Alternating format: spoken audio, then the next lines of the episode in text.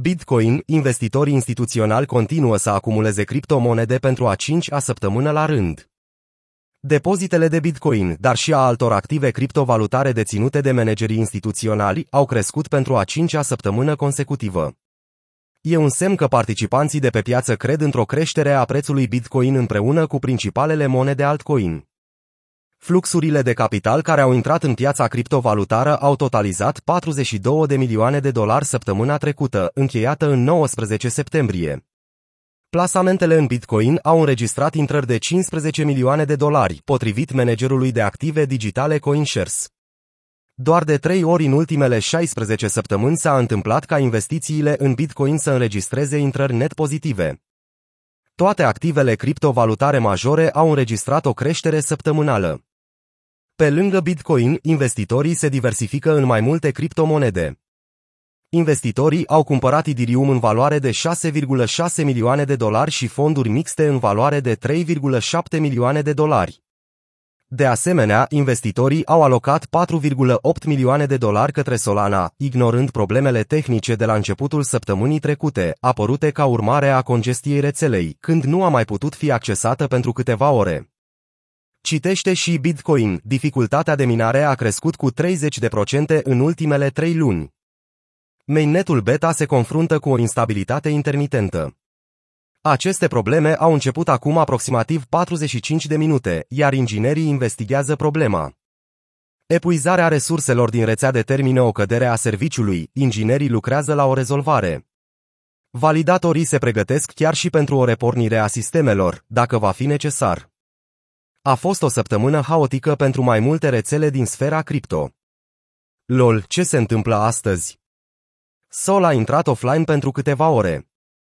Arbitrum a căzut pentru aproape o oră. Idirium a fost atacat, fără succes. În ceea ce privește furnizorii de produse criptografice în care s-a investit săptămâna trecută, 21 Shares au înregistrat cele mai mari intrări de capital săptămânale, în valoare totală de 28 de milioane de dolari. Furnizorul de produse criptovalutare a ajuns acum la o valoare de 1,87 de miliarde de dolari în activele pe care le gestionează. Grayscale rămâne cel mai mare administrator de active criptografice, cu un total de 43,177 de miliarde de dolari în gestiune. Administratorii de fonduri au achiziționat criptomonede în sincronizare cu creșterea prețurilor de pe piețe, care și-au început raliul de creștere la sfârșitul lunii iulie.